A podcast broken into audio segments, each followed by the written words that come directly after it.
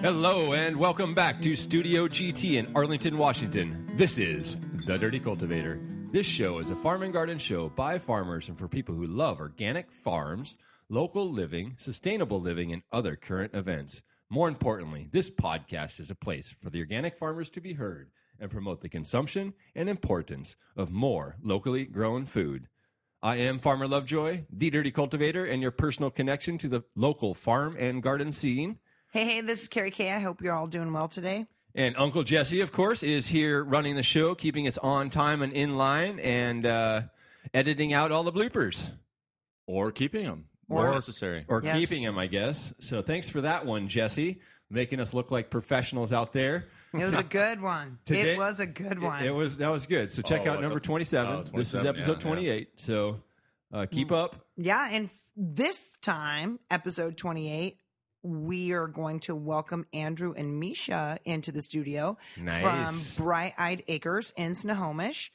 I, Hello, hello. thanks for driving all the way up to the studio to visit today. You're very welcome. Thanks for having us. Awesome. So you guys are awesome farmers, and you have a farm named Bright Eyed Acres, right? we do. Tell us about that farm a little bit. Well, we are in South Snohomish in the Clearview area down in the River Valley, and we are raising animals for meat this year. Excellent. Excellent. I'm so excited because this is our real official first meat farmer it is. in the studio. And I Yes. know we have a lot of meat uh, farmer um, listeners out there. And so I'm kind of like hoping that you guys can kind of shed light and be a little more informative for them because our show is a lot about vegetables a lot of the time, of course. And, and there's a whole other side of food production and sustainable food production, and that's meat. So, and I eat meat every day. So, It's going to be nice to Excellent. mix it up a little bit. Thank you guys so much for coming today. Time to get into our market report for sure. Uh, new market hours. You know, like I said, we're open nine to six every day. So those late time commuters can still get into the farm stand. And everybody likes waking up early to get to work. So Yeah, but we're still closed Mondays. they'll close Mondays. So don't come on Mondays. We will be closed. Uh, I, I'm kind of stoked. I mean, this week, Lake Forest Park Farmers Market starts. So Boom, just like that. Boom. I had my 24 week off season, and now I'm back on to my 24 week on season There goes. starting this Sunday. We're just doing that one farmers market, so all of my best stuff every week will make it to the only one farmers market. It's good for you that you're only doing one, though.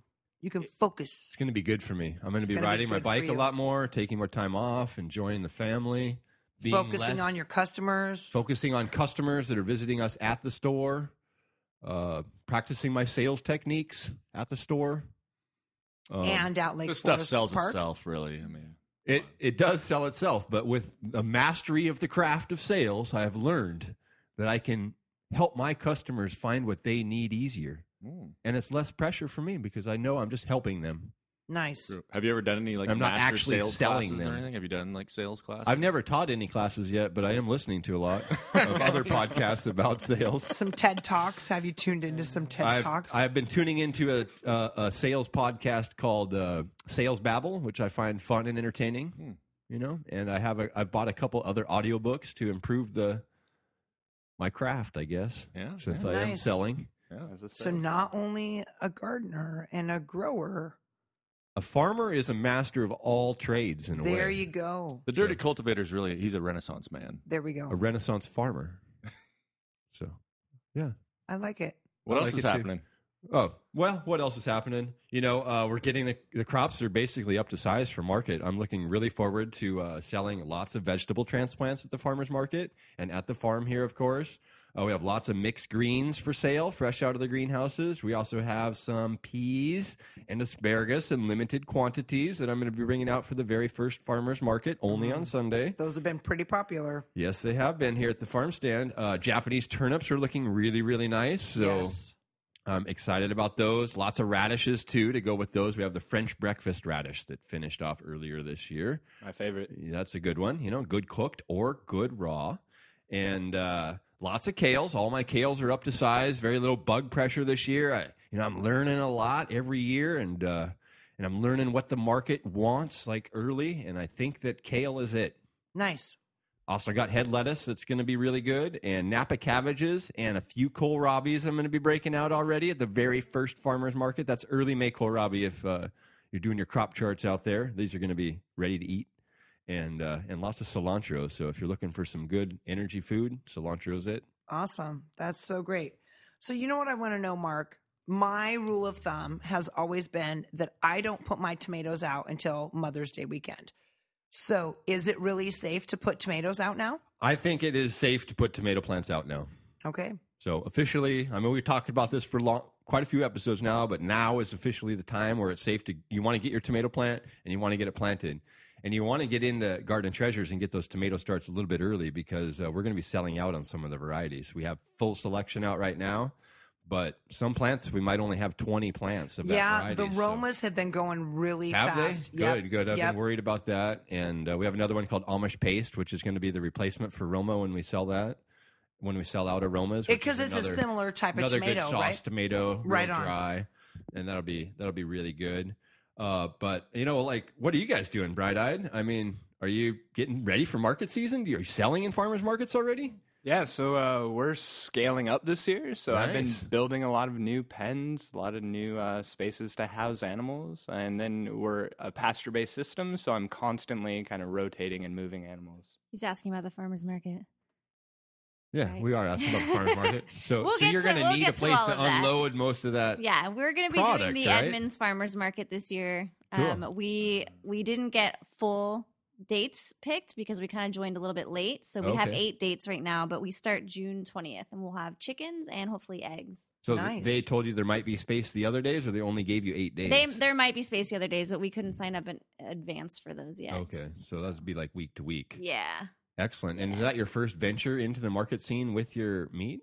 with the meat, yes, Excellent, excellent. So you've, you've been making new banners and Oh, getting your yes. booth ready, and yes, yeah. we're or is everything doing going to happen all last the, minute? All the No. marketing, Eh, I'm pretty good at doing that Really? marketing kind of stuff ahead of time. Yeah, And uh, Good at, to know. at the markets, are you going to be selling like on a pre-sold? Like you have a lot of pre-sales going on, so you can. We do a lot of pre-sales on our website, but we Okay. kind of reserved a set a set amount for ourselves to bring to market, to bring Okay. frozen. We just don't know what demand will look like yet. So we're kind of playing it by ear at least for the first few markets and then we might change over to a pre-sale if it looks like it's going to be a viable option. Yeah, when you say you you bring in chicken, what in what form? What does that what does that mean? I've never seen chicken at a Whole and frozen. whole in a- and frozen. in oh, ice Uh-huh. okay. chests. Oh, okay. All right. Yeah. Wow. Nice. So you guys are processing those chickens somehow, and then cutting them up and vacuum packing them, freezing them, and then bring them all to the market. Sort of. So this year we're using a mobile slaughter unit that's WSDA certified, Okay. and- which is a requirement to sell at farmers markets. Um, we actually do our chickens whole, so they're they're cleaned and ready to be frozen. Well, they'll, they'll be frozen, but they're ready to go in the freezer or in the oven. But we don't cut them up. We think that the kind of chicken that we raise is best cooked whole, um, and we give all the uh, usable parts back with the chicken, so Cool. it'll come. And with just that. uh, just so the listeners know, what specific variety of chicken are you using? Uh, we raise a Freedom Ranger. We raise them out to about 12 weeks. They're a really good kind of roaster. We roast them on uh, the weekend and then kind of have two or three meals from them throughout the week. And your average weight on those chickens? Five to seven pounds. Oh, so a little bit larger A bird. bit larger, yeah. They they grow slower than a conventional Mm-hmm. Cornish cross, so they're a little more flavorful. The meat has more texture, and it's better for the animals because their bones and ev- and muscles can grow slower together, so yeah. they don't have the leg issues and, And- the chest Nice. issues. And are you still getting like a big breast piece and everything like that? Oh, yeah. But the Yeah. dark meat's the best. They're like Dark meats has more flavor. Yeah. they're like tiny turkeys. They're Okay. they're beautiful. Wow. And how do they perform on the farm? Are they smart, like backyard chickens? Uh, Or they're are they a little? they're smart enough to kind of dig through pastures, eat worms and bugs, and and kind Okay. of glean a lot from the grass. Um, And they They're- protect themselves from predators. Uh, so we practice range confinement, which is uh, we put about 75 birds in uh, 12 by 12 kind of pens that get moved every day. Um, so they have access to sunshine, they have access to fresh air. They also have some covered space that they can kind of retreat to Every day they're moving to a s- new area. every day. Yep. So Huh. they leave their manure on the ground. I don't have to deal with it. It fertilizes the pasture, and they get kind of new grass and bugs every kind of morning. wow. Yeah. Was I've there a never heard of that. reason? Was there a reason you chose that variety? Yeah, um, they do better on pasture. So, so we wanted a meat bird that was going to grow good meat. So a lot, you know, a lot of the heritage egg laying kind of breeds don't grow meat very fast. So we wanted one that was specifically good for meat production, but we wanted one that was going to be healthier and happier and, and thrive on pasture. A lot of times, those Cornish crosses, once they get to a certain weight, they don't walk very well. So they just kind of lay around. They were kind of bred to just grow meat really fast and like that's it. And they don't forage very well because they're so lazy. Hmm. So these birds are, they're actually a cross between a heritage breed and a Cornish cross. So they have both properties. So they do they lay eggs well too then? They don't because we slaughter them at 12 weeks of age, so th- they're not sexually mature at that age. Interesting. They do lay eggs pretty early if you kept them around. So Good to know. Good to know. Good to know. And are you bringing anything else to your farmers market scene this year besides chicken?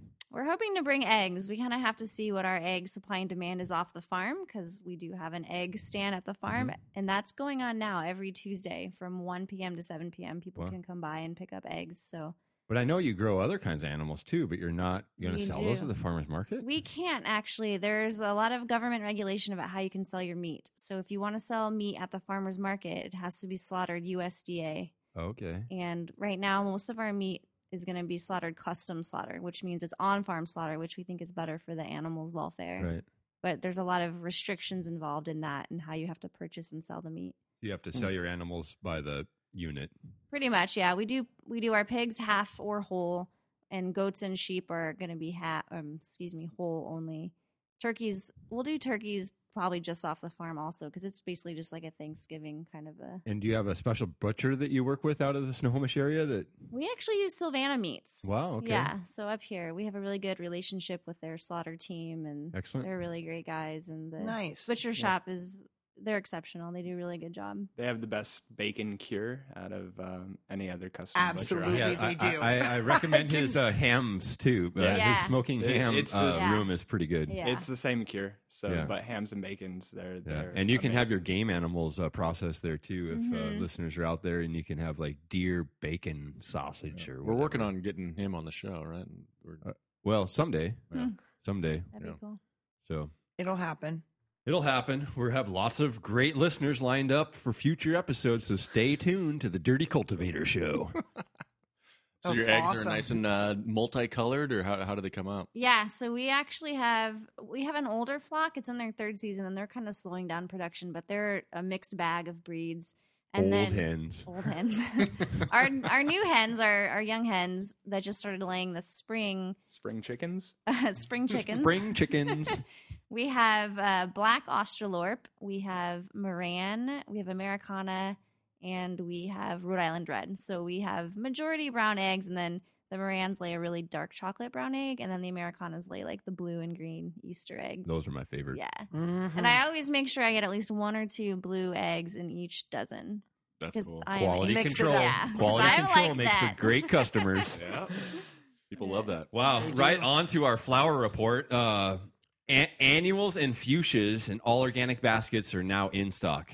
they are. So in full color. And that's always something we have to worry about this time of year. Sometimes the, the fuchsias aren't blooming by Mother's Day, but no problems this year. Mm. No, they're nice. What do you think? I think the dogwoods are pretty special outside. I have been We've got selling pink dogwoods Yep. and white dogwoods, yellow dogwoods. Oh wow, wow, wow! I mean, these trees are amazing kind of trees right now. If you're n and we have the native dogwood too, Cornus nutilii, beautiful tree. Oh, say it again, dirty Cornus nutilii, Oh. one of the best native trees around. Uh, you know, tall tree, thirty-five to sixty-five feet, and some of the best specimens actually. Located along I 5, directly across from the Tulalip Casino. That's just three exits south, the Garden Treasures Nursery and Organic Farm, exit It- 208. it is. I'll be damned. Yeah, pretty awesome stuff. But uh, just keep an eye between 116th Street and, and 88th Street on the left on the east side of the freeway. They're growing right next to the freeway, and they're beautiful, full blooming white trees underneath the Doug fir forest. Amazing Awesome. tree, and the pink Satomi dogwood. Wow, wow, wow. We're talking about another like awesome, like smaller tree that you can get in your yard that has one of the longest spring flowers available in one of the best colored pinks. And I've been posting pictures of these kind of trees all around on my Facebook and Instagram accounts. So make sure to check that stuff out if you're not keeping track of the dirty cultivator in the social sphere. You know, now'd be the time because I got some great photos of these trees up there for you. That's great. And you know what else is really beautiful right now? The rhododendrons. Oh yeah. They're they're so great. The red ones have really caught my eye. Thrilby, Taurus, Grace Oh my Seabrook. god, they're beautiful. Selected varieties of the dirty, the dirty cultivator for the best reds. I also like Marlene Pest because I have actually that one in stock. Oh, They're just they're super nice this year, and when when they bloom, they're beautiful. Bring all the birds and butterflies and bees to your yard for all your right. pollination you need for your garden. Quick tips: uh, when the when they're done blooming, pick the flower buds off, and they will bloom again next year. If you forget to pick the flower buds off, they're only going to bloom every two years. That's right, but it's really important to have both ornamentals and production crops in your yard. That's right. You know, s- because you want Diversification. Mm-hmm. the beer, the bees, and the butterflies and the birds to come in for all of that pollination. Uh, how are your lilies doing? My lilies are doing great. We got Asian lilies in our cut flower bouquets for Mother's Day special this weekend. Yeah, you've got yours in your greenhouse. I do not. So mine are all butted up and butted ready up. to pop. It's a great, I need easy Few per- perennial more for people to weeks grow of sun, probably. with a very tropical looking flower. Oh, and some of them, like the Stargazer Lily, Yep. they have the best fragrance ever. They're super nice. And the peonies are Hey. still, That's an Fantastic. amazing plant. So, and the tree peonies, the flowers on those are just wow. I mean, amazing stuff. And huge. And it's funny, like exactly when the flowers open up to color, the customer buys it. yep. Like it's just that easy. Like they are such an amazing flower on the peonies, and and there's a lot of standard peonies out there, but there's a lot of stuff happening with peonies. We've gone over this in I think episode 26 or I think so. 27. So. you know, check out those peonies. Uh, they're going to be sold out soon, and I won't have any more till next year again. That's right. And what I really like about them is that they are just as a great ornamental plant in your yard. So you don't have to cut the flowers. They'll last a really long Yeah. time. Yeah. Or you can cut them, make them produce more, and have fragrant bouquets on your I table. love them because all there's the not time. any, there's no pests that bother them. So you don't have to No. worry about the moles. You don't have to worry about the mice. You don't have to worry about digging the things up in the wintertime, Very and true. storing them in storage through the through the other months. Uh, but you know what else uh, has been a really big question, you know, related to flowers at the farm this week is there's been a real shortage of fuchsias and ivy geraniums on the market. I've heard lately. that. So people are like literally like hunting for them and come in here. And these are two basic standard plants from the 1990s and 2000s, but now it's 2015 and markets are shifting. So what's going on? Well, the market has shifted. And basically, the last downturn threw out a bunch of guys out of the horticulture industry that used to grow these kind of plants, like at the smaller scale in their backyard. They would grow a few for a little bit of extra money in the spring. And they had a couple greenhouses and they could do a couple hundred fuchsia baskets and make it worth their time. But as the market shifted and the downturn happened, the prices that people are willing to pay for those plants haven't hasn't kept up with the actual cost of production Okay. and large scale commercial factory nurseries have came into the scene and they're producing these baskets at a very low cost to hit price point targets of the chain stores So you're talking like Fred Meyer, Walmart, etc. Walmart, Home Depot, Lowe's. And basically, what's happened is that all these small scale guys that used to keep all the independent garden centers, like our place, kind of flush with a lot of good fuchsias. Those are those guys are out of business, and the big guys only sell to other big guys. So there's kind of a void in the market. So there's at no our- one feeding your size. market. Well, we have a couple suppliers on that product, but the prices I think are generally higher than what people are used to paying for that product I see. and it's definitely higher than what you know we don't have a comparable comparable product to the chain stores of course ours is much much higher quality and of course locally grown with care and pride and all the kind of stuff that that Great takes. customer service. great customer service but the the prices are even lower at the cha- chain stores so we just don't inventory as many and customers who ex, you know want a a locally grown product that's acclimatized to our area will buy those plants from us, but we're not selling 100 fuchsia baskets like we used to.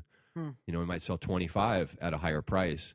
And that's and a lot of price And that's just simply because you can't get them. well, we can't get them number one, and then we don't think people will buy them at that high. We won't be able to sell a hundred at the higher price. You know, we could sell a hundred of them if we sold them for cost, but we're not going to be in business for very long if we keep doing that. So, That's for sure. so we gotta we gotta make the bills paid, and I got a family to feed. So Yes, you do, sir. you gotta you gotta gotta keep up with stuff, you know. And that's basically the s- the, the story about why what's happening to the fuchsia and ivy geranium. Mm. Well, I market. love geraniums and fuchsias, so that's a little Yeah. disappointing. And they're really expensive plants for people to grow too. So if you're growing fuchsias for hanging baskets, you know your target is to have the thing blooming on Mother's Day. So that doesn't mean you can start the thing in April and it's just going to be this beautiful Right, basket. right. You start heating your greenhouses like in early January, and you got to keep it at 70 degrees the whole time to make that thing grow. So your costs of fuel just to produce that plant are, are significant. Hmm. So keep that in mind, you know, and support local. Some good facts there, Dirty Cultivator. I like it. Thank I you like so it. much, Uncle Jay. Yeah, well done. Uh, we have a trivia um, this week. Oh Well, yeah, I- I did find a new trivia question. Little, to little the trivia for listeners out everybody. there. Yep, yep. And we're we're not gonna we're not gonna give away the answer right away, right? No, Nobody's no. Gonna, nobody's gonna jump in. The answer will come later in the Okay. show, so you have to stay tuned Okay, okay. and uh, see if anybody else can answer this. I know, I know it's written at the end of the outline, but but it is it, it is kind of a How come nobody gives me these outlines? I don't know. because uh, you're just freestyling. oh, sure, sure, sure. you're just sure. freestyling over there. Um, yes, trivia question of the week. This produce item is a perennial thistle that originated in the Mediterranean. The part that is eaten is technically a flower bud that has not yet bloomed. The Greeks and Romans considered them to be an aphrodisiac. Ooh, Mm-hmm. Until the 16th century, women were actually prohibited from eating them in many countries. good because idea, good They, idea. they were still considered to have. How is that a good aphrodisiac idea? you don't want your Wow. married wife finding another guy in the- down in the, you know, when you're Then all a maybe you serf should down there and eat some outside the too. kingdom. As we all know, Lord knows we don't want these women getting any hornier than they already are. That's for God's right. sake. You cannot allow that. I mean, what was wrong with people? That is nuts. Uh, anyway, okay. The top producers today are Spain, France, and Italy, and virtually all of the U.S. producers are in California. We do grow some in the Northwest. Oh yeah. Keep your eye out at the farmer's market. I said virtually all. We have a okay, are in handful. California. Yeah. you have a handful We too. do. You already know what the answer is. You guys We were looking do. ahead. No. They're listening. They're listening. We're farmers. It was Oh. the aphrodisiac Yeah, part. I that was think. it, yeah. That's why I Right. grow them. You guys aren't growing a few. huh? I know why. You need- Yeah, Keep an eye on her. this produce item is the primary flavor of the popular Italian liquor Sinar. Cynar. Okay, that's what I was going to say. What- Is that popular? One of twelve. It's popular in Never Europe. Cynar. heard of it. I know. Hmm. Interesting. If it's a liquor and I Interesting. haven't, so I- stay and I tuned. can't pronounce it. Stay that's- tuned for later in the episode. What we is will be it? talking about What is that. it, guys? Sinar is a popular drink in Europe. No, I meant what's the trivia answer? the oh, plant. w- We won't. We're not ta- saying the answer now. Can't tell you. I'm asking the audience. Okay. yeah, Think what about it, is like, yeah, what's- yeah, what is yeah, audience? What is what is what is the answer to this Oh trivia? my goodness. Is anybody like just blurting in their car right now the answer? Yes. I can't wait for me to I'm tell you the sure real answer someone later in is the show. Shaking their fist and, and they're like, shouting. I know what this is. I wish this show was live so I could call in. is Right. and win a free vegetable. that what we win? Oh yeah. Like and uh, the this trivia season question. Mm-hmm. it's one one spear of asparagus.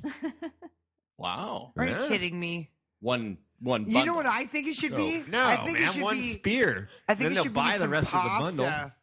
Pasta, the gluten-free pastas.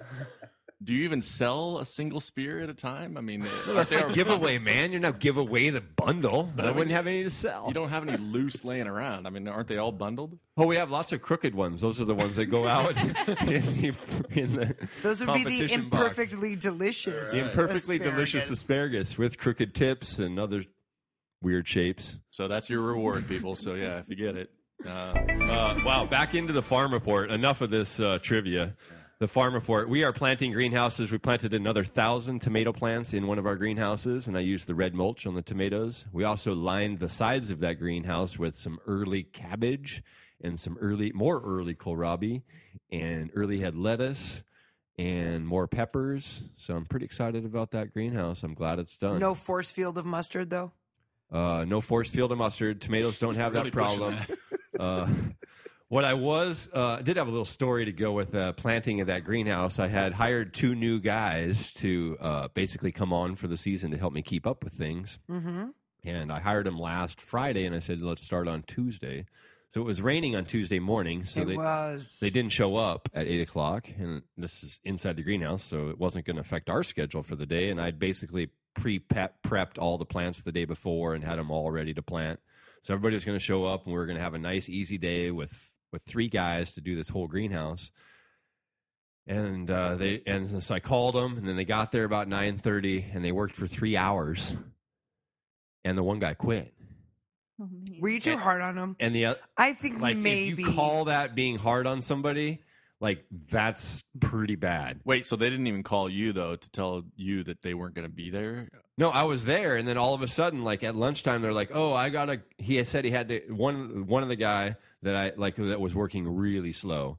Um, that I told him to hurry up a little bit. I just told him to hurry up. did you once. yell it to him in Spanish? No, no, I, I did. Yes, tell him to hurry up in Spanish, but You weren't holding the whip, were I, you? I wasn't even really whipping. I was just saying that that's not the speed we work. This is how we do it, and and like do it like this, you know.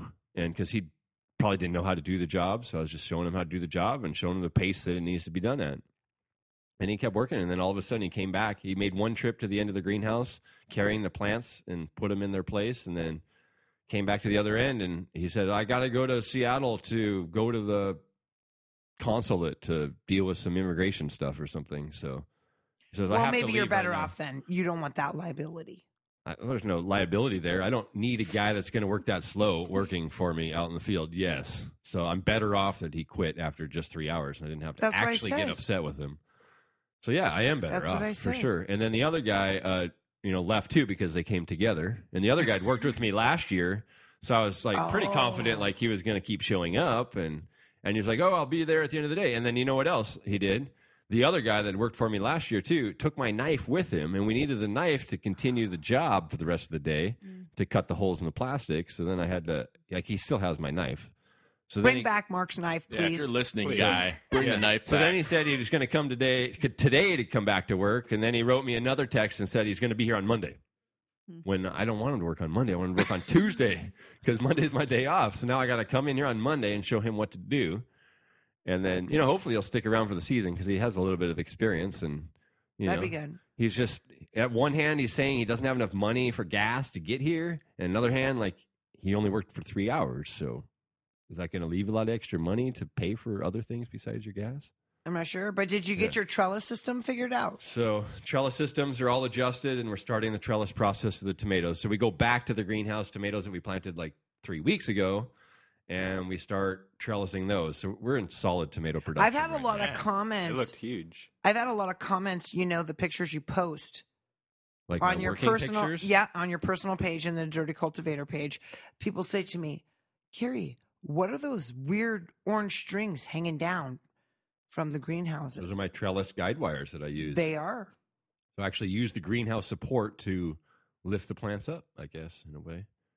And then we prune, prune, prune, prune, prune. Give them some support, something to grow up. something to grow up, and then we Yep. wrap them around there, like kind of like a Jack and the Beanstalk wrapping around a candy cane or something, I guess. So you're doing a lot of fertilizing at this point, Mark. And uh, we just started fertilizing in there too. So uh, I just turned on the uh, liquid fish fertilizer and the injectors and gave them their big shot of fertilizer. And tomorrow morning, I'm going to be foiler feeding them with calcium and liquid fish as well. And so everything's going to be good in there. It's just Nice. the plants are ready to be juiced up and ready to start growing. So the more fertilizer I give them now, the more and more flower clusters they're going to have, and the more and more growth they're going to have to be able to support the amount Right. of tomatoes they're going to have on there because more flowers equals more fruit. equals people. cash money. so, and that's what uh, we need to do is uh, make some money so we can pay our bills here at the farm. And uh, we all know that farming's very expensive, right? Bright Eyed Acres. Sure Oh, yeah. is. That's right. Uh, So what are you doing to pay the bills right now? Yes. Oh man, we are throwing money out the window, hoping that it comes in in the fall. Windows open though, so it can fly back in. Nice. Um, Um, So uh, we're like I said earlier, we're scaling up this year. So I'm building a lot of new pens for animals specifically. Correction, we. I used a lot of staple gun today. Nice, Correct. Nice. Um, nice. so uh, we're I'm building uh, today. I finished or started or somewhere in there. I'm halfway through three new broiler pens. Um, so Nice. We So those- nice. should mention that we have one. Our first batch of broilers is on pasture now, and they're um, going to be slaughtered early June. The second batch is in the brooder, but they have to come out tomorrow morning because the third batch arrives tomorrow morning at the post office. Oh, boy. They ship them in the mail. It's kind of like so- tomatoes. So yeah, I guess I've never ordered tomatoes. Um, so these chicken tractors actually have to be finished by like you you know, 9 9 a.m. a.m.. tomorrow morning. Oh boy, Yeah. you got an So- all nighter ahead of you. Oh, just putting roofs on. I think I could do that while she picks them up from the post office. But uh, that and then pigs arrive on tomorrow evening. Also So tomorrow. I'm building Whoa. a Yeah. pig pen, the Whoa. first of the pig pens. And when you buy all the supplies to do this kind of stuff, are you guys really resourceful and use Craigslist to buy used stuff or re, Uh. re-outfit old stuff? Or We have some connections, and uh, we have a, a, a friend. The farm we're at, um, the owner of the land owns a lumber mill in um, Snohomish, and he, uh, I, you I want got a second grade lumber? Or? yeah, I got a good deal on some two by two seater that I Excellent. built it out of. So. Excellent. We actually, so a lot of the stuff we're building, we build from scratch because we want it to last our duration, our duration of farming. Um, you know, you can build some cool stuff with used materials, but you might have to build it three or four times, right. you know, and so we try to be resourceful, but we also want it to be a, a something that we don't have to keep doing every Sure, year. because time is money, right? Right. Oh, yeah. If you're doing it three times, Right. then- And if it's something like the chicken tractor that he's moving every single day, it's got to be durable. Oh, you yeah. know. Yeah.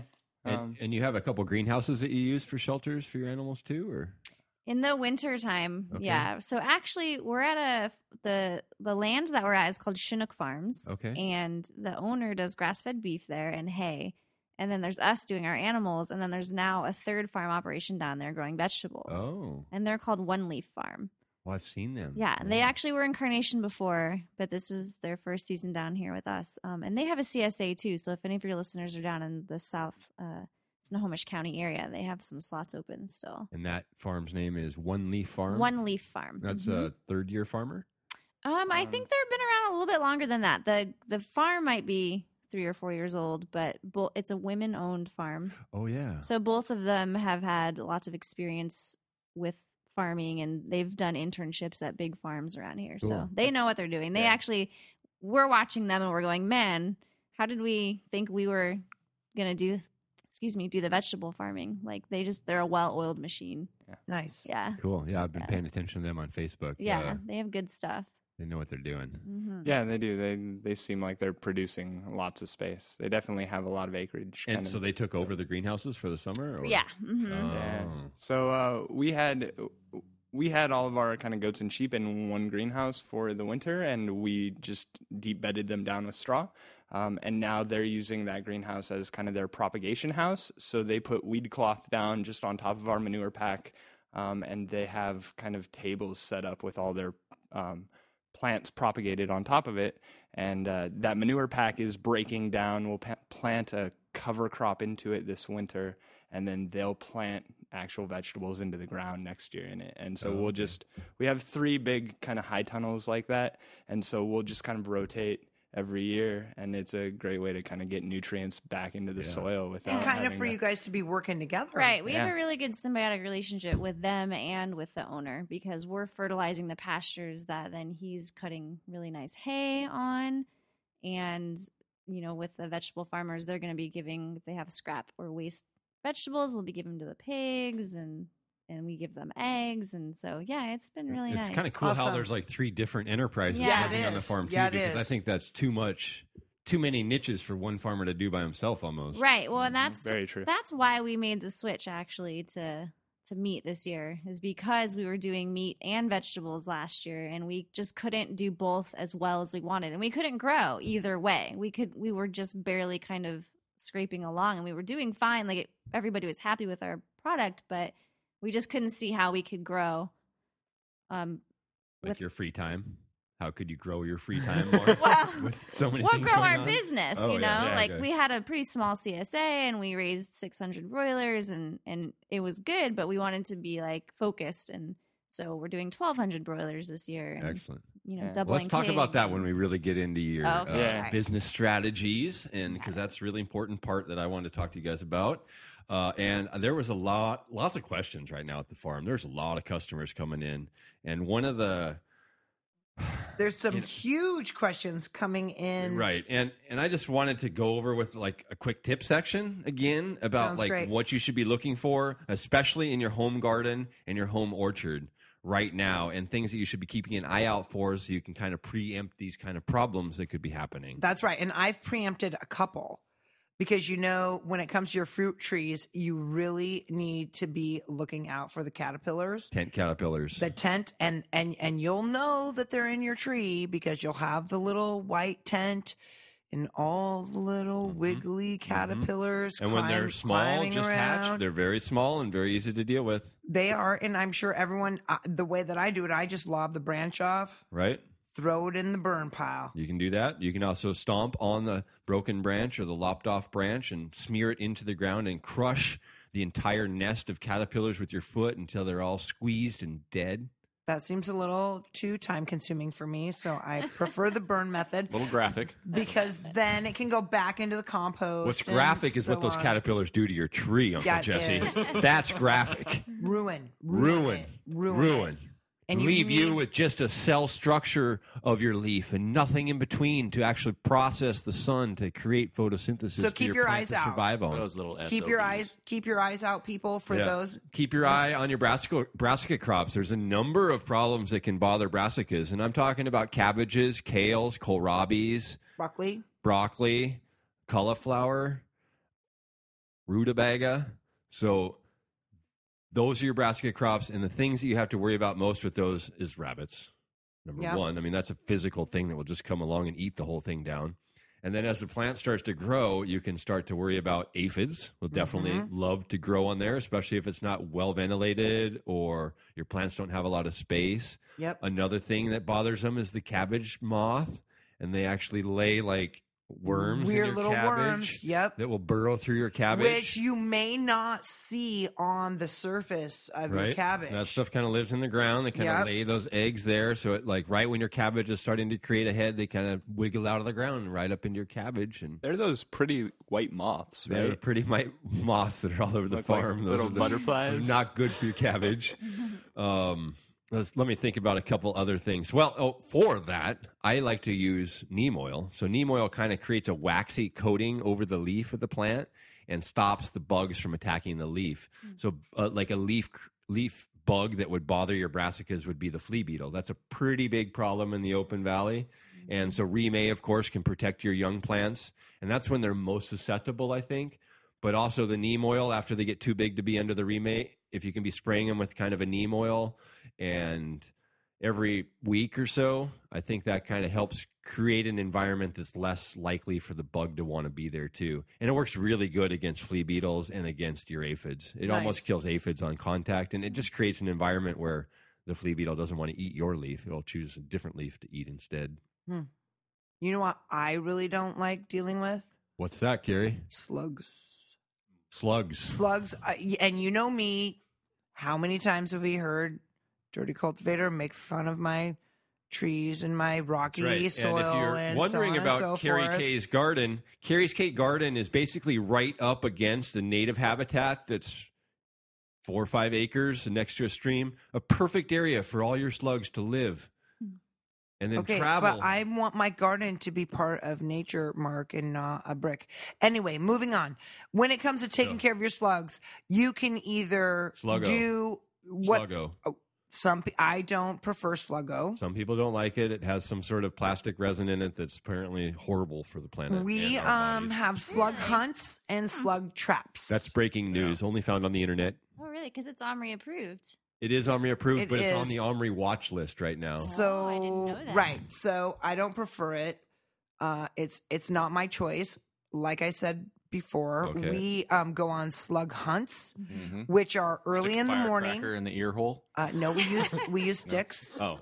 Bottle rocket. Stick it in the ground right next to the No, slug. that is light it, inhumane. and then the torch from the bottle rocket, because it doesn't launch if it's stuck in the ground properly, will burn the slug. No, but not quite enough to where it I have a kills few it. different just so Uh-huh. it techniques. suffers. And This is chooses my a different place to segment. live. God. the slugs are my segment. Oh, sorry. Sprinkle salt. yes, Salt, is huh? one. So we Wow. slug hunt with sticks and So salt. that's where those fifty-pound bags of salt have been going. we like slug hunt with biblical sticks and punishment. salt. What does No, the it- stick do? The stick you have to you stab the slug, Oh. and then you just chuck him in the compost pile. Okay. That's what we do when, we When don't you have salt enough. them, then Doesn't sound like it finishes them off. when I have enough salt. oh, But you know what's my most effective deterrent, and it's more of a deterrent than it is anything else of the slugs, is beer traps. So if you take a little plastic container and you fill it full of beer and you set it out around the plants that slugs like, which are a lot of times brassica, spinach, lettuce, you know, leafy, tasty stuff, you're trapping mostly the babies Mhm. and then they don't get into Yeah. big slugs and they don't do a lot of damage. So that beer traps are my slug preference. And some of the companion planting, like planting mint around things that slugs That's right. Marigolds. is yep, is very Chrysanthemum. is also very effective. That's right. That's right. So keep those companion plants coming, and you might be able to improve your slug problems. I also think, uh, No, you're not gonna improve, Improve them. your sleep. Is that well, yeah, if, Solve? if the Is that slug is, good? a problem Solve. and you're trying to improve it by getting rid of them, We're gonna you're solve not the going to have slug you solve problem. the problem. We're solving the Okay. problem. Thank you for the right uh, context. You're welcome. master of English, Carrie. uh, also, uh, deer uh, are in in large hunts right now, and they come out. They got little baby deer with them. oh the little cute baby They deer. cute little baby deer, and they like to come into your yard, especially the backyard gardeners, because your neighbor might like the deer, and you like the deer. Nobody really hunts the deer Oh, where you yeah, live. neighbors got the salt lick out. Yeah, got, Nick got the salt lick out, and he likes a big fancy lawn for him to kind of like lounge around in. And tulips and crocus that Tulips they eat. and crocus are very uh, friendly to the deer. They love to eat those things, and especially right now because we're talking early May. Your fruit Yep. trees are starting to grow, and the deer love to walk up to the fruit trees and eat the little growths out of the top right when they're tender. So it's only like four or six weeks you got to worry about these things while the growth is just right for the deer to eat. And another one I know a lot of people worry about is roses because Yep. they just love the new growth comes out of the rose and deer comes along and eats it.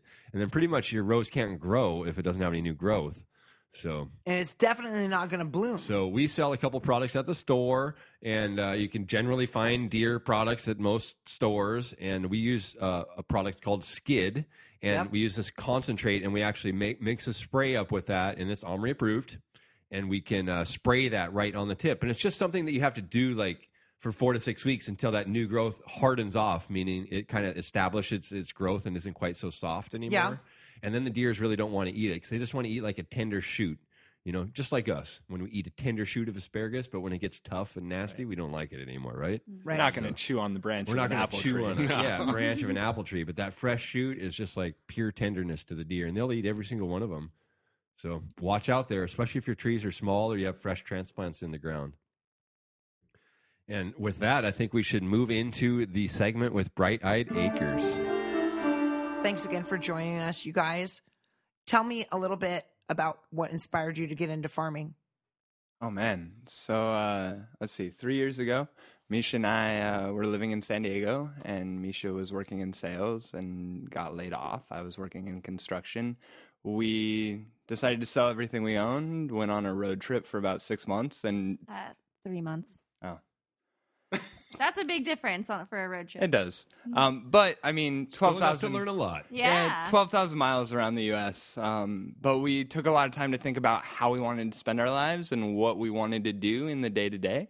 Um, Decided we wanted to work outside. If we had a family, we wanted to not abandon our kids. We wanted to kind of be around with them and kind of invest in land and do some um, things to make the world a better place. right? Nice. So uh, That's awesome. yeah, All right. I like the thoughts of these kind of farmers. That's the around American here. dream right there, people. That's right. we uh, decided that this was kind of the area that we wanted to be in.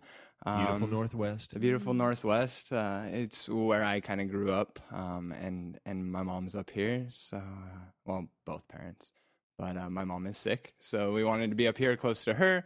Um, and we started looking around for an internship. Um, we interviewed at a handful of different places. We cold called our friend Eric Fritch at Chinook Farms, and uh, he said, "Hey, I might have something available."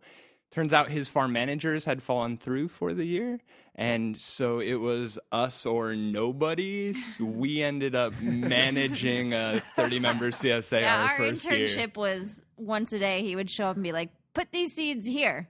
Okay, I gotta go. And then we're like, um, okay. So it was definitely trial by fire. And then the so it second wasn't year. what you'd call a hands-on no, experience. No, of I some mean shit. it was. We learned a lot, and we learned it really fast because we Right. had to, and so it worked out. And we're both really studious and dedicated. sink so. or swim. Yeah. And the second year, he was like, "Say, why don't you guys start your own business?" And we were like, "Okay." so Right. he Yeah. really pushed us to to grow and sort of, yeah, it was good. We started growing vegetables with um, the first year we raised uh, oh a few hundred broilers, um, chickens. We had a small kind of hen operation, raised five pigs. Um, that that second year we we kind of doubled everything, so six hundred birds, twenty pigs or so. Um, had, Turkeys uh, Yeah, we added sheep that year, and this is our third year and goats. we've kind of uh, decided that w- we there's enough space where we're at right now that uh, we can allow other people to kind of farm vegetables and we can really focus on um, growing meat ethically. That's awesome. Awesome. That That's gets me great. right into the next question. Hmm. You know, and I've noticed you guys for a few years now, kind of like learning the trade and hanging around, and and some people come and go, and it kind of looks like you guys are sticking around. So that's kind of why we got you on the show. We're And trying. specifically, like this year, I noticed that you guys really got honed in on on what you wanted to do Yeah. and uh, and it's hard at the beginning to know what's kind of going to work for you and like how much time you're going to have and, and you're really passionate about things and i noticed you kind of honed in on doing meat can you elaborate on like what kind of decision process that was for you and then Yeah, so um a little bit was just we had to kind of decide what direction we wanted to go because we couldn't do all of it as well as we wanted to. okay We're really passionate about animals. Um, we like eating meat a lot, but we also don't like eating meat from animals that's raised in factory farms. So we Sure. we felt really drawn to that. Um, I love animals. I've worked with animals off and on doing volunteering in a private zoo in San Diego and wildlife rehab and stuff like that. So that kind of comes um, pretty intuitive for me. And the product, I mean, it's also a good it's a good niche because this area has a lot of vegetable growers, as you know. mm-hmm. Um, and there's always room for more vegetable growers, but i if you have the space to grow animals, there's a lot less people doing it. And so I think there's a, a good market for that. Um, word. do you think it, Fine. there's a good market for meat because it's harder to do than vegetables like I think as that a trade the barrier to entry is definitely higher. So you definitely have to invest a lot more up front without so a CSA was great. People were paying for their CSA shares up front. That gives us a bunch of capital to kind of get through the year. With me, you're putting up loads and loads of money in the spring without ever seeing any of it back until midsummer or the fall. sure Um, and so that's that's a lot of the harder part. That and kind of secured space. and like Mm. taking care like i know nothing about animals really um, even though i did grow rabbits when i was younger Nice. Uh, but the uh, Little known fact about the little dirty known cultivator. fact, uh, my first venture in ag was rabbit production. Cool. there you go. And now he hates them. Well, I found Different very kind of low- rabbit. Now they're his nemesis. Very low demand for rabbit. meat, Yes. actually. So oh, yeah. Mm-hmm. not anymore. Restaurants Well, love Oh, yeah, it. This was in like 1990, yeah. There you go. so, and I was just 15. So nice. Oh yeah, just But part I of the mean, grunge age, just long hair. yeah, and I think he was in dreads at that Yeah, he stage. was, maybe. yeah. no, I was, Dirty cultivator I was had still in high dreads. school. Oh, and Andrew had dreads yes, I did too. have long hair. Once The upon a hippie time. farmer thing. Oh yeah, it is the hippie farm. I like the bun, man. Yeah, he's rocking a nice Oh, bun. he I'm does- thinking he about. does have I a nice just little gave him bun that on undercut tonight the with other day. undercut for summer. Yeah. Nice. Oh yeah, Yeah. nice. Yeah, cool off a See, little I bit. would think that like growing animals is very risky because this thing that you have invested so much in could Right. just die. That's true, but at the same time, I mean, we felt that it was something that's kind of more intuitive. If you're kind of hanging out with animals kind of daily, if you're checking in on them on a regular basis, you can tell when something's off, right? And we felt that that was a little bit easier for us than vegetables, which um, not coming from kind of a a, a vegetable background, like there are all sorts of A pests lots and of things. diseases Oh, yeah. and Yeah. things that can affect plants that we just I mean it's not nearly as intuitive as animals Yes. are right they're not gonna they're not gonna tell you that their their attitude plants have i mean if you can kind of understand the attitude of a plant, then uh, more power to you. Oh, I do. But, I uh, do. Yeah, Yeah, I I'm do sure it comes understand with the attitudes of experience. plants. Yeah. um, But that's also part of why we are a diverse Yeah. farm. So everything we do is pretty small scale, but we have, you know, six or so different species that we rely on. So there was this big um, bird flu scare earlier Yeah. this year,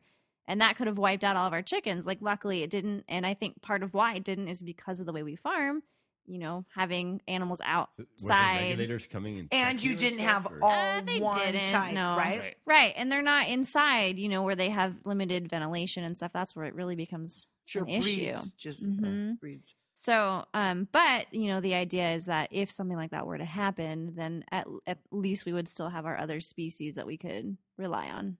And it's also, I mean, f- for us, I think it really came down to is that's what there was kind of space and room for. Like, we're lucky enough right now to be on a 130 acre farm, and um, 100 and probably 10 of that is probably 100 of that is pasture space, kind of Yeah. fenced off and, and meant for um, animals and livestock. And there are cows that kind of use a bunch of that, and a lot of it gets cut in hay, but. Um, there's 10 acres or so in intensive vegetable cultivation um, but but a lot of it there's just a lot of space that animals can be grown um, that that just other things weren't that was kind of laying fallow so there's it's an old most of the farm was an old poplar forest um, and we've been converting that back to pasture land It's a plantation poplar Yeah. farm. so uh, we have the pigs. I mean, are exclusively kind of in the remnants of that old poplar plantation, just raised in a Sounds like a woodlot. good Which I'm place for sure 'em. they're Yeah. Yeah. doing a good job of taking care of. Oh, yeah. and Um, they Right. root up the blackberries. Yep. and- um, I do want to say that we are really passionate about what we're doing. It's not just because it was kind of the convenient thing, but it's what we really want to do. I read Omnivore's Dilemma by Michael Pollan, and I Mm, got great really book, in- great yeah. book. I mean, it's a life changing book, and I got really interested in the local food and and how animals are raised, and you know that. So, and then um, Joel Salatin is kind of like Sure. our guru, you know. He's like- the meat guy. Yeah. Yeah. Yeah. Yeah. And he's a genius. And we do a lot of what he does with pasture rotation and with our chickens, moving them every day. I mean, that's directly from his book. Yeah. So So, being you're doing everything in this sustainable and ethical manner, um, what are your marketing strategies and like how do you go about bringing your product to market? so right now we have our I have a new website that I built this spring. Oh, give us Um plug it. oh, uh, www.brighteyedacres.com and that's, Uh, that's I D E. IDE. It's our last name. It's a pun. Haha. oh, like it. little humor, yes. huh? So um, you can go on the website and, and order meat there. Most of it, like we talked about earlier, is Via custom PayPal, sewn. or you have a little store. yeah set up you there? can you can use a credit card you can use paypal if you want to do it the old fashioned way you can send us a check in the mail um, and that's just to reserve your Did- animal Did you build your own website? i did Yeah, awesome. Yeah. Good for Very you. good. i'm actually building two other farmers websites now including chinook farms Wow. because a lot of farmers just really don't want to deal with that you and know. it's not that hard to do. it's not once you learn but a lot Yeah. of people just don't have the and, time and you're also a Sure, 'cause blogger they're out too, right? farming. You have Right, a, you have am. a pretty good blog going. I'm a blogger. It's it's intermittent nowadays because I'm so busy. But yes, I do, and that is bright-eyed and bushy-tailed.com. Same spelling of eyed Nice. because I'm a awesome, dork. Awesome. Check out that blog. right? I didn't bushy tailed. Yeah, and that actually started when we went on our road trip. That was kind of like a road trip travel blog, and then now it's become like a farm blog. Yeah, that's Cool. the, But it's Oh, the more like whole backstory. personal. Yeah, Very Blog- cool. Blogging is very hard to do. so- it's hard to keep up. That's yeah. really cool, guys. I mean, that's this Thanks. is that's that's a romantic story. I, I mean, know, that's I cool, love it. You know, and and and uh, you know, it's Yeah. encouraging for people that are listening that you know follow your bliss and that if, Yeah, if um you know, and, it- and it's cool that you guys took that trip and you kind of came to this. Um, you know, epiphany or this this uh, you know satori moment, this awakening of you know this is what we want to do, and and uh, a lot of people out there listening, you know, they can they can learn from that, and, Yeah. and uh, I think a lot of people would not know what they want to do and just stay where they're at.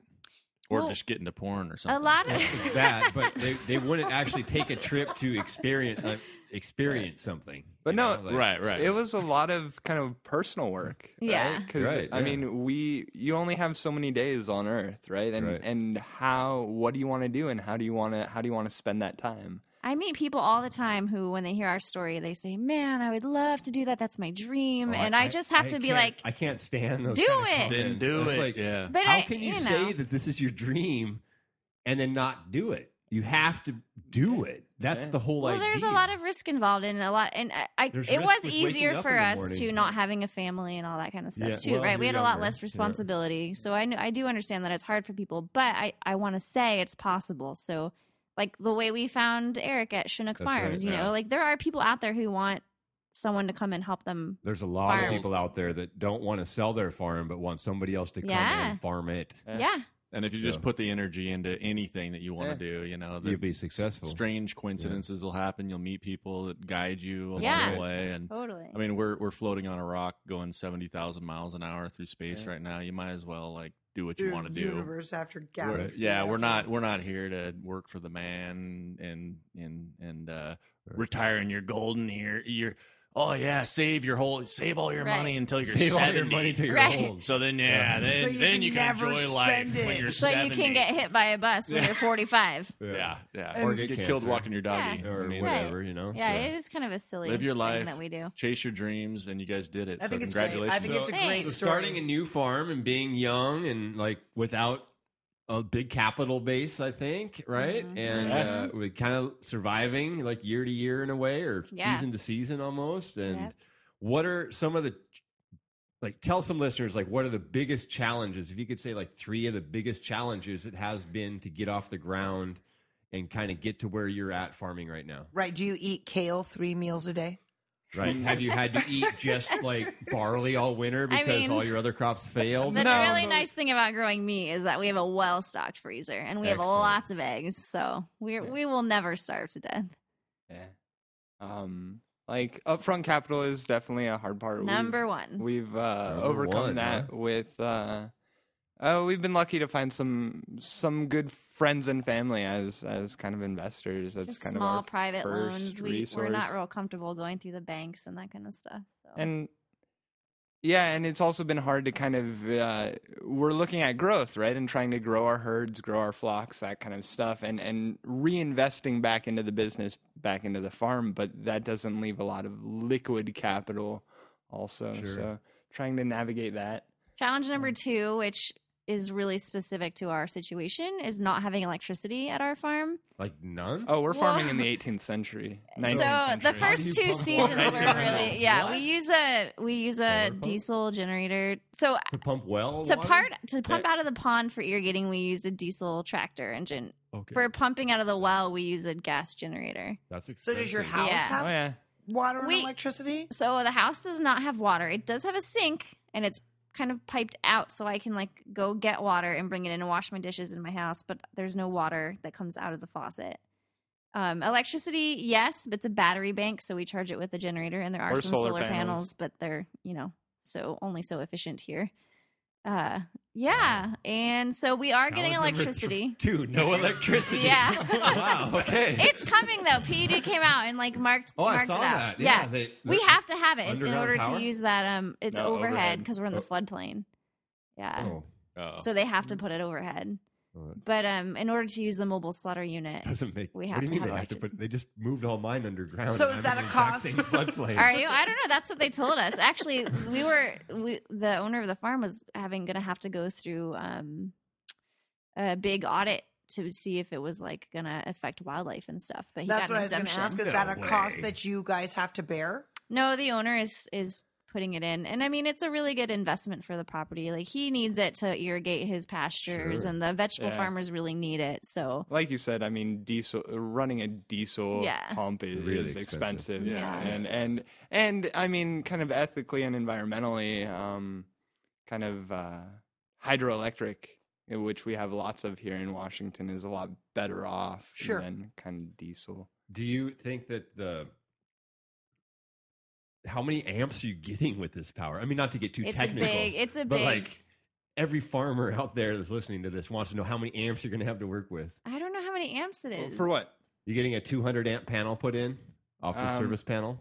Oh, uh, I, it's three phase power coming into the farm. Three phase power. Yeah, he, Nice. he's- That's why it has to he be had to overground. fight Oh, for yeah, yeah, that. yeah. Yeah, You got to fight for three phase. they Yeah. didn't want to give it to him, but he's going to be irrigating so much land out there that you Yeah. know, he's Yeah. like, I have to have that. So that's So- very expensive to bring in Yep. three phase power. Yeah, above which- ground. She has to bring in t- Bring it poles in. and everything. Yeah, six we have to poles have now poles. and then but the neighbor i mean pud put put poles out into the middle of his field and they're currently not being used they haven't been used for the last 10 years they put the poles in 20 years ago I and think it was PUD like in the 70s. put them in for free Yeah. Well, times Um, are different now. yeah times are just Oh yeah, oh yeah. I mean, So- Jesse's dad, he works for PUD, so we got to make sure he can have a good retirement. Oh yeah. Yep, yep, yep. So, Jesus. uh, But that's give away gonna those be- poles for free. put in a good word be for a us really good change. Those poles don't grow on trees, you know.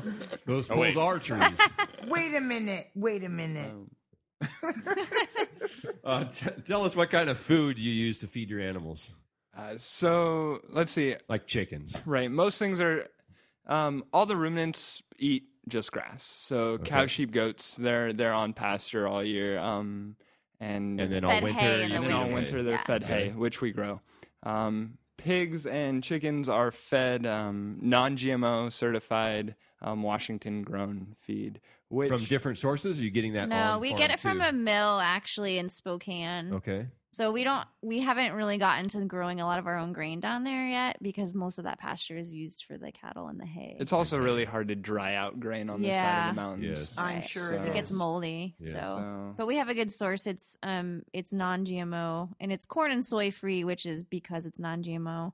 There's a whole different Okay. conversation about Like corn and two soy. Yes, oats. there is. It's too Yeah. hard to Wheat and stuff. source. Yeah, and peas and Yeah. things. It's like mostly barley and field peas, so Oh. which grow really well in Washington And the State. chickens like to eat that. that. yeah, Oh, chickens! and we use the gobble same it down. the same supplier for all of our grain. So the pigs are also fed grain, but we also have really good we have some really good connections. There's also a food bank farm that operates down there and the pastor who runs it lives in Redmond and he goes to the Redmond food bank and picks up waste bread from Oh, them nice. Yeah. that we give to the pigs and it's usually really high quality like whole loaf like nice bread. Dave's. Dave's. We get Yeah. some of that, Organic. but a lot of Yes. it's the loaves that are in paper sheets. like Yeah. French bread and Yeah. Yeah. sourdoughs and Yeah. the fresh bread you would get out of a bakery Right. at Whole Foods or Safeway. and it's stuff that they can't give out, so they would have to put it in the landfill. So the pigs eat that, and then we also Nice. get um, waste grain from a local brewery. Nice. And I have a guy I'm gonna try and get some waste milk from also because that's pigs love that stuff. okay, so Andrew, really quick, I, I'm just going to say I did a little bit of Facebook snooping before you guys came on the show. Stocking. Stalking. Scared. creeping, whatever you want to call it. Mm-hmm. I'm going to call it snooping, but I liked your page, so therefore it wasn't creeping, stalking, or Yeah. snooping. Give and take. Right. Tell me about this chicken chicken tractor. The dirty cultivator is a creeper online though. He definitely like looks all across the country at all farms, and he just will look and look and look. And Let's look. listen about Andrew's chicken tractor.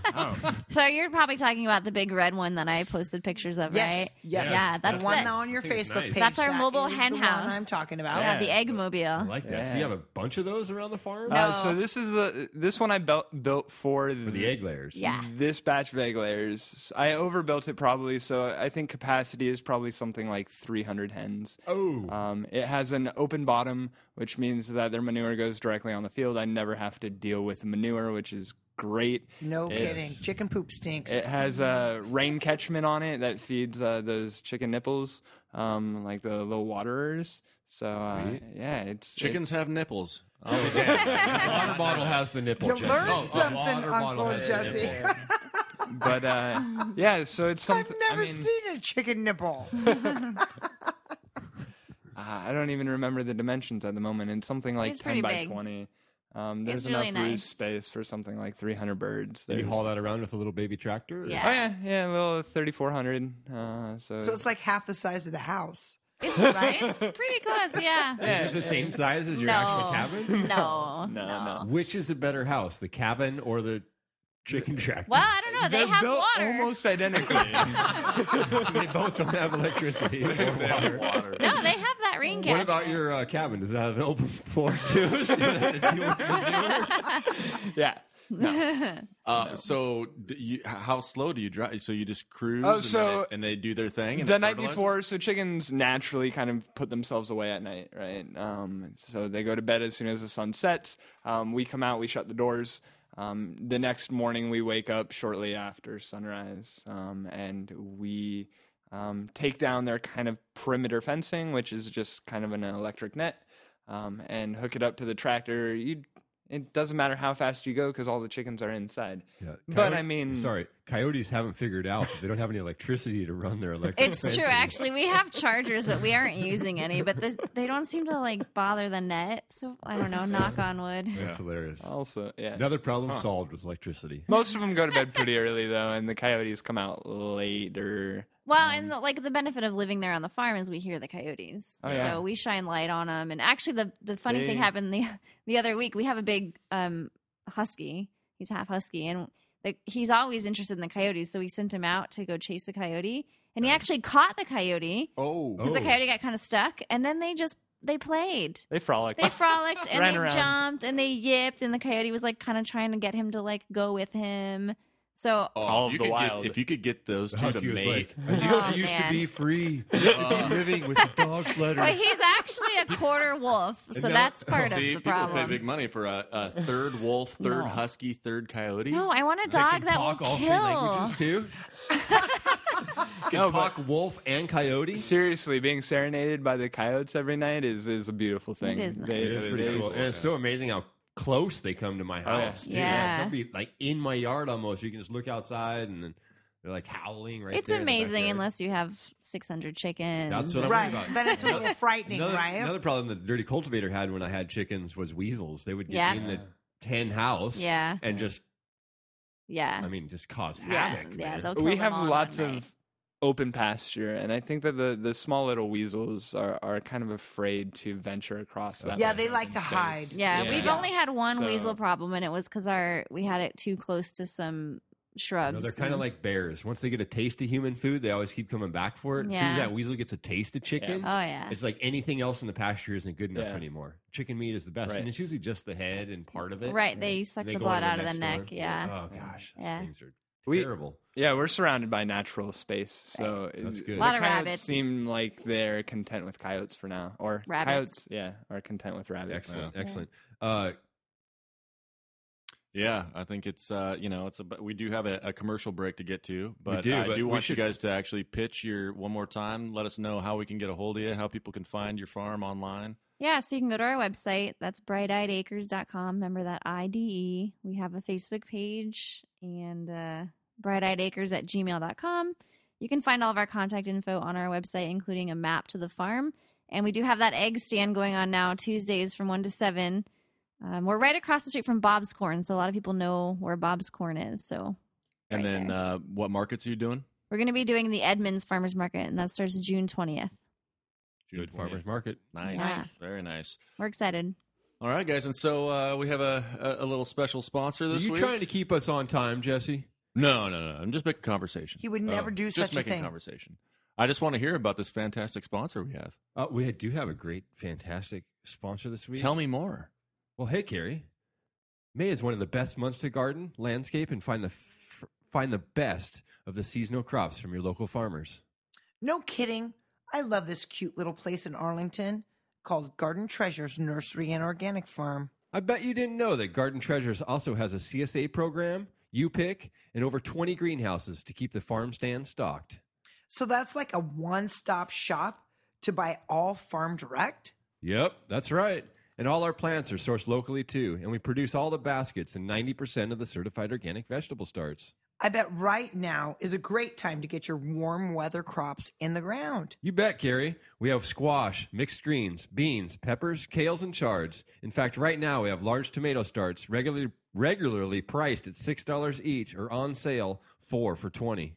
That sounds really awesome. Where are you located exactly? Well, we're just one half mile east of the great I five freeway, exit two oh eight in Arlington. No kidding. You're really that close. Just three exits north of the Tulalip Casino?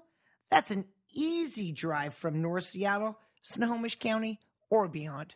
Keep shopping local and show your support to local farmers. Thanks for shopping at Garden Treasures, Nursery, and Organic Farm. Well done, guys. That that that I five is a great freeway. I love the I 5 freeway. It's such a great avenue for commerce in our It's all country. the way down to Uh, Mexico. It really does. and all the way to great Canada Yeah. as well. It's not that far from here. as well. Oh. But I love Canada. No, Canada's great. Canada's a great place. If I could be Canadian every time I travel, um, I am Canadian when I'm in foreign countries. Do you have that Except for my fake passport. Do you have that fake maple leaf pen you he's got put on your? stickers. I he puts do, over and I everything have a on I his show my luggage and- Canadian leaf tattoo I have on my forearm. Do you It says really? I am Canadian. Canada pride, you know. Yeah, yeah. Eh? No, they have it figured out up there. That's for sure. That's right. They Um, treat their farmers right up there. I mean, we're talking high prices, low international competition, and a great avenue for farming. Is that because no one buys Canada's tomatoes? well, it's it's actually because uh, they don't produce hardly any of the food for their own population, so they have all these tariff imports in place to make sure that the food that they do create, like right next to the border with the United States, is kind of like the food belt of the Uni- Hmm. of Canada, and it's very small. Where the United States is a food belt, So it's like Canada from has Washington a small to North line Dakota. next to the United States. That's the food belt, and the entire country of the United States is the food belt. so it's like from Washington to North Dakota. That's where everything's going to Canada. No, everything grows within fif- with, within the border and 15 miles north of the border. All of the food is produced across all of Canada. So they don't eat tomatoes or peppers. Yes, they eat that, but it's produced in that 15 miles. The whole rest of the country is just ice and oil wells. Ice. Yeah, ice, man. Have you ever been to Ice, Northwest ice, Territories? baby. You ever watched the movie no, Jack why London? would I ever go there? Read the book Jack London, hiking through the snow. Jack London wrote the book. I'm pretty sure the name of it was White Call Fang? of the Wild. White or Fang. something. Wow. There's a couple of them. I think They're yeah, all you're both good right. and they're all You're both cold, right. man. Yeah. No, I've been to Alaska. It's similar. Very similar. Very similar. Yeah, I, I think he was writing about Alaska, wasn't he? Well, they started in Yukon Alaska, Canyon. but then they had to go to Canada to the Klondike. Oh, right. yeah. And so anyway, they we, were, have, a- we have so a these were Americans We're a little illegally off topic. migrating into Canada to yeah. harvest the gold. Illegal immigrants. Illegal, im- illegal It's American a story all day immigrants. long. It's Uh, it a sounds story very all day challenging. long. And speaking of challenges, That's right. We do have a challenge going on right now on the Dirty Cultivator podcast show, and this one is Carrie's favorite. So go ahead, Carrie. I do. How many vegetables did you eat today? I ate. Name them off. I want to hear them. Peanut butter? it's a vegetable, right? I ate a chili, pepper, and onions with my spicy teriyaki. That's what I had. Oh yeah. Teriyaki. Was it ethically So, grown teriyaki? Teriyaki has soy. That's a vegetable. Soy. Onions, Chili peppers. chili peppers. Onions. Wait, you get to count the soy in the sauce? Well, technically, it comes from a bean, which is a vegetable. I mean- so Yes. Mm, that's a yes. stretch. Because rice, Well- brown rice. not a vegetable. That's a grain. It's a grain. so I wasn't Quick sure how. there. how are you doing? So how are you there, doing? bright-eyed. How are you doing, Misha? How are you doing on your hundred vegetable challenge? Like, are you meeting your three vegetables a day? Right, because it's that's eight, pretty. right. Eight vegetables a day. This is the contest. This is not just eat your average vegetables. This is No, a three per contest. serving, like breakfast, lunch, dinner. So that's actually nine. Or you could just eat all eight of them together for awesome. That's stir kind fry. of what we did for dinner tonight. That was kind of what my family did for dinner this evening. You already had dinner. Yes. Wow, that's impressive. I think I'm going to have some of those Calcut onions with my dinner tonight, so that will get me up to four. I There you had a- go. What And else did I have? And yes, I got to get on my challenge too. This is a real challenge, and I should be the number one participant. Are there You a lot should. of other participants? Well, there We hasn't wanna been hear any- about it.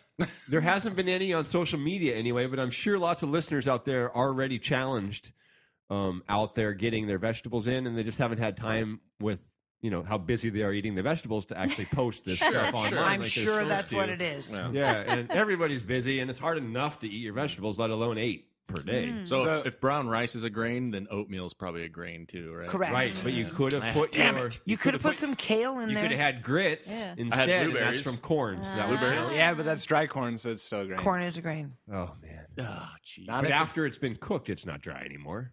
Turned back into a vegetable, right? Yeah, I think field corn versus sweet corn. Okay. Well, Sorry.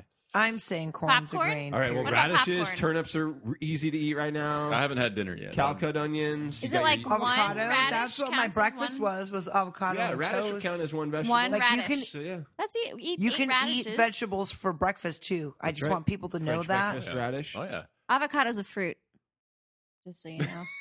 So are tomatoes. so tomatoes don't count either. eh, And so- tomatoes. meh. How To technical- clarify- how technical are we going to be on this challenge? The challenge is 100 servings of vegetables in the Right. month of May. Which Yeah. we're going to count tomatoes and avocados. equals about nine per day. And it's not servings. It's just you have to eat Like that. a hundred number. vegetables Yep. during that month. Okay. So you could have a, a stir fry with a bunch of different ones in there and tackle all nine at the same time. Post that picture to the Dirty Cultivator Instagram or Facebook I should have done page. that. I should have taken a picture because my daughters and I You made are this really slacking on I am your. on totally your- You are a slacking. co-administrator. Carrie on the K Facebook the page. slacker. Slacking on social media. Totally. You're too Nine- busy looking for Nine like per day, isn't different that- that's kinds only of, 10 like- days for What? what hundred vegetables. Yeah. That's Who came up with this challenge? what? Nine, per day. That's ten days. You get hundred. I told you it was three. It's I, three per day. I said it was three. He argued Hey, with me. I never said I was an expert at math. I said I'm an expert at growing vegetables. Hey, we're a week into May, so maybe he's More just like making six. up for lost time. Yeah. So And, with like, three, there I'm you go. I'm hammering this thing. I got Exponential- three spicy exponential teriyaki, man. notation. Oh, For you're Mark hammering this thing. happening. if you're And I don't even starting now, you should start with maybe five a day, and you might make it. That's a good idea. Yeah. So if you're just starting now, yeah, you only have to eat five. And the hashtag So we're good then with hundred the vegetable soy. challenge is the hashtag, right? So post your picture with the hashtag hundred veggie challenge. Hundred hashtag veggie hundred challenge. Okay. Hashtag hundred veggie challenge. Hashtag hundred veggie challenge. We can all There it remember that, is. right? And we can say it ten times fast, but we're not I going want to to. do You that. know what? We I- wouldn't do what's that. the We're not going trivia to do answer? that to the loyal listeners out there and make them struggle through that. What's the answer? The answer is The answer to the aphrodisiac vegetable that was outlawed for consumption by women in the 1600s is is it does anybody not know this that's at the table right now? I know it. I knew it. And I mean- Jesse doesn't know any vegetables. No, but I, I looked at it.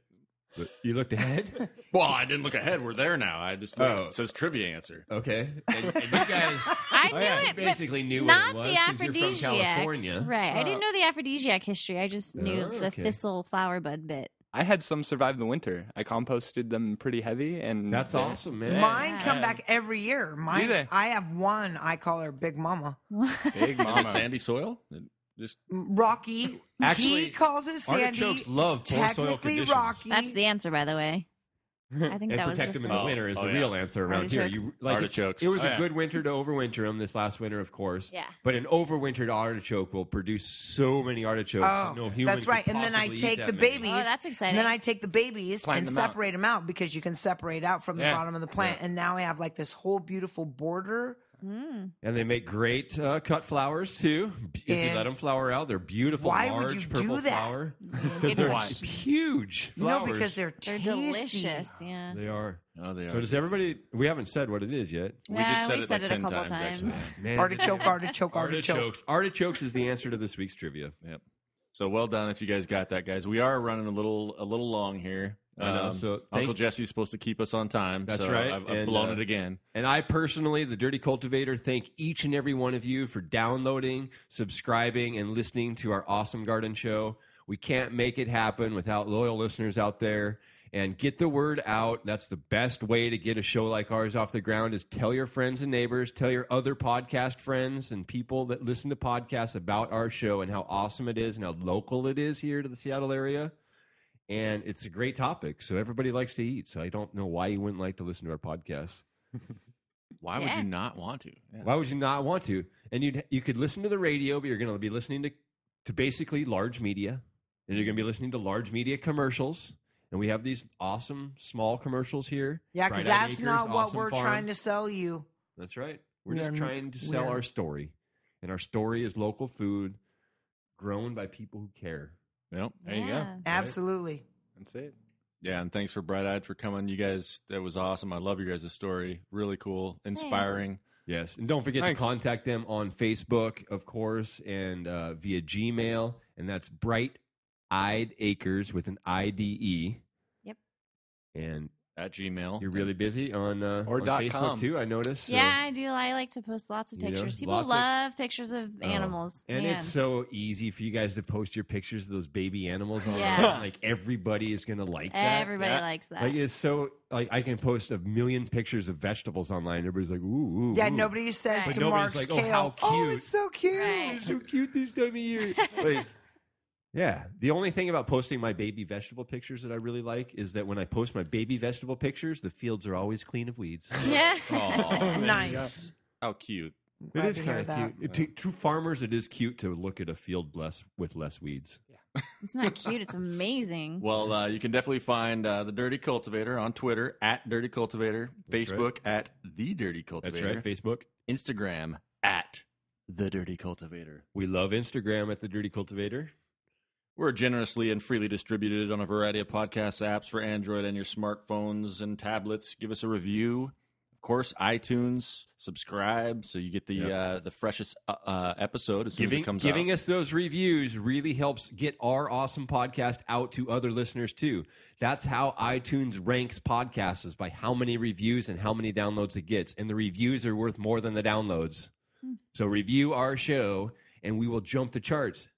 Yeah, let us know. And we Like can it- get our awesome information out to more and That's more right. people across the country and across the whole entire world. we have listeners on every continent now. That's right. Woohoo! wow. Thank you, international listeners. You are uh, equally loyal and awesome. and listeners. give us your reviews. give us your international review. Our friends in tell my- Australia and Yeah, my Japan mom's in and- Australia. I'll make sure Africa. she uh, gets on that. That's right, and uh, and that will also boost our. If if your mom downloads us from Australia, we'll also be up in the iTunes charts because we have Nice. these international downloads, All right. Yeah. which makes it. We have this awesome. We just have an awesome show. I've said awesome so many times. I might as Yeah. well say it. It was three more kind of like times. me on episode one with Absolutely. That's right. That's right. Absolutely awesome, guys. Great show. Great so, show. absolutely. Until next time, eat well, be well. Oh, my tagline ethically raised meat, better nutrition, better flavor, better peace of mind. Bright Eyed Acres, your local source to the best organic chicken. Oh, no, it's not certified organic. Oh. Your source of Transitional. the best No, it's non it's She's eth- like ethically certified raised. organic, ethically raised, There you go. sustainable, better than organic. Yeah. Pastor. So she beyond can't. organic okay, time out. I'm going chicken. to break. I'm going to I'm going to stop this for just one second. So she can't call it transitional chicken. It's not transition. No, it's not It's a whole transitional either. different ball That's a label. game to do organic meat. Transitional is the label. yeah. That's a certification. Pastured works. yeah. Pastured, ethically raised, Natural. Happy chickens. Happy. grown by people who really are passionate about creating a new career in Healthy. agriculture If- that can sup- that can bring healthy food for generations to come. Right. If you're questioning, I mean, come out, see the farm. Yeah, Ask that's us what we questions. like. Good answer. Good, good These people know answer. the- these people know the stuff. so We'll we'll be organic certi- certification. I mean, who needs that? uh, it's different, but Wholesalers. Government. wholesalers. Yeah. That's right. Come on Wholesalers out and need see it. the farm, Also. guys. See where your Come food's out and see coming it. from. and uh, from the Dirty Cultivator, helping us all become better growers and consumers of fine local produce. Signing off for now. This is the Dirty Cultivator. Episode 28, folks. That's a wrap.